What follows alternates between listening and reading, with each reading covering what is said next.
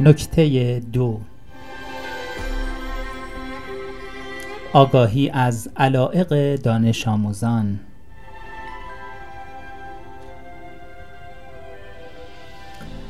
پوشه ای از علایق دانش آموزانتان تهیه کنید.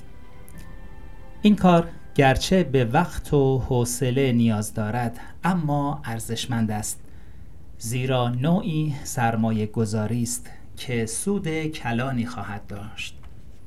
برای مثال، اگر قرار است که دانش آموزان داستانی بنویسند، اغلب شکایت می کنند که نمی دانند در چه موضوعی بنویسند. در پاسخ، معلم ممکن است موضوعاتی را پیشنهاد کند که هیچ یک از بچه ها را راضی نکند.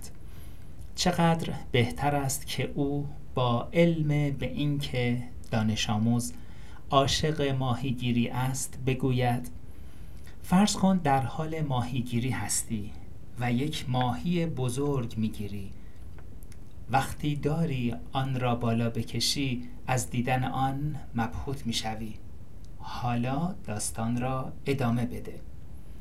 خواهید فهمید که این شیوه بسیار مؤثرتر از روش کلی در مورد هرچه میخواهید بنویسید خواهد بود.